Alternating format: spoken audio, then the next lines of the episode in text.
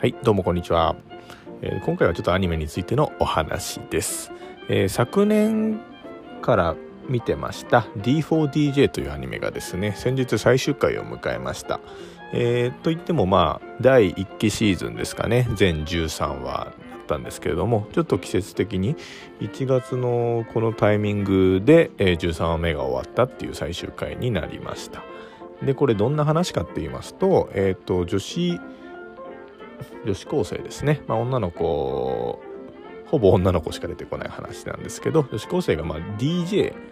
活動を通して、えーまあ、成長していくっていう話で、えー DJ ってどうなんだろうな。パッと見て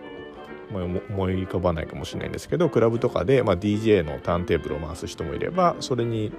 その音楽をベースに前で踊ったり、えー歌ったりみたいな活動をやっていく感じですね。でまあそのアニメの中でも3つ4つグループが あってまあそこの舞台に話を展開していくんですけれども、うん、その今回や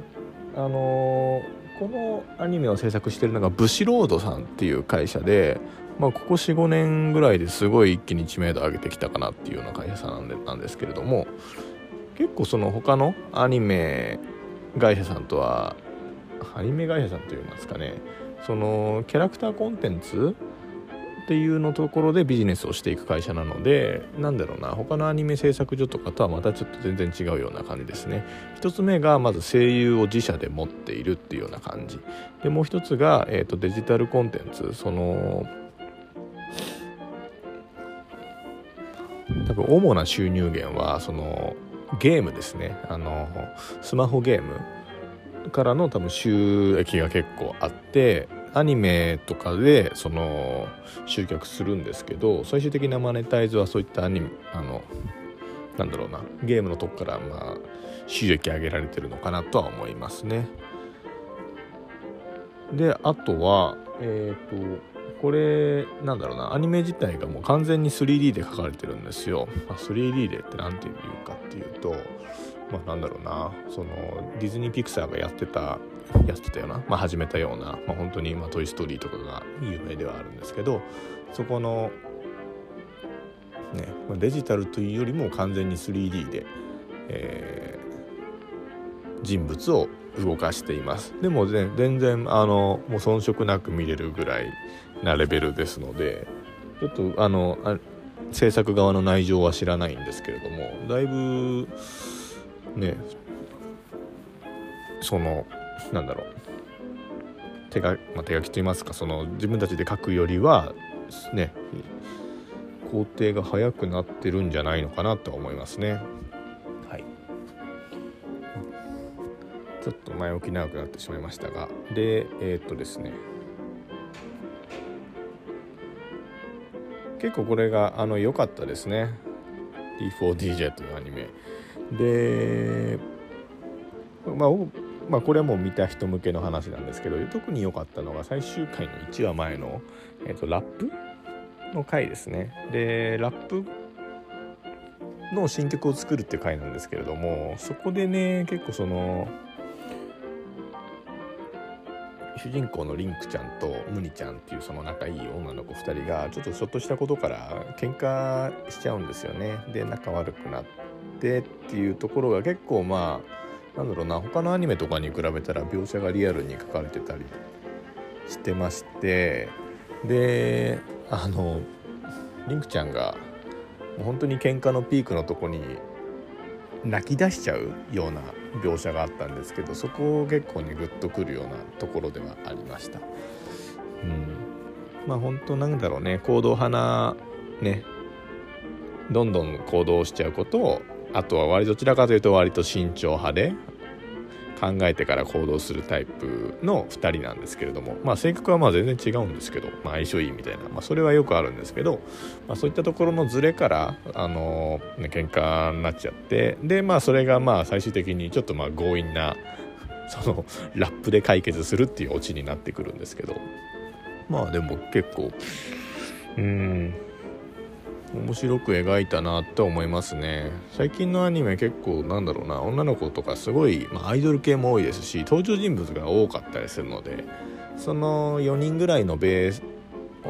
子たちの人間関係みたいなところを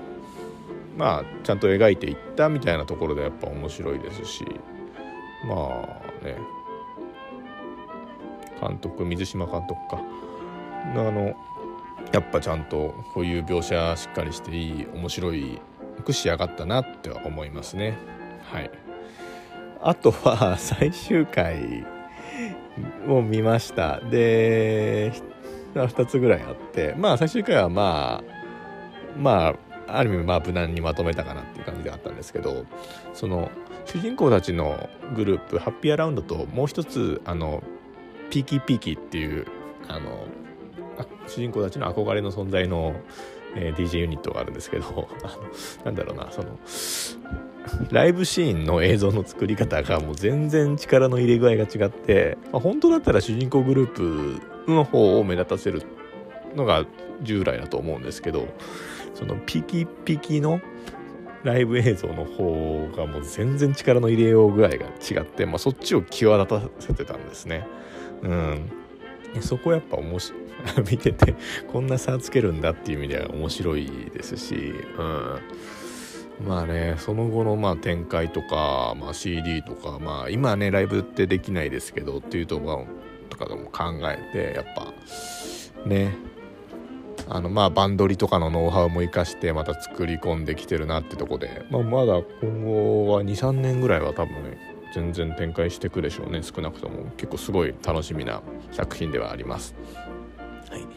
で結構その武士ロードってなんかまあちょっとはなかなか面白いことどんどん仕掛けていくような感じで最終回でなんかあのー、おじさんたちの DJ キャラクターが一気に出てきました。で普通女の子しか出てこないようなねアニメの中に一気におじさんグループを出してきたっていうのもあるんですけどそこの声優さんが豪華で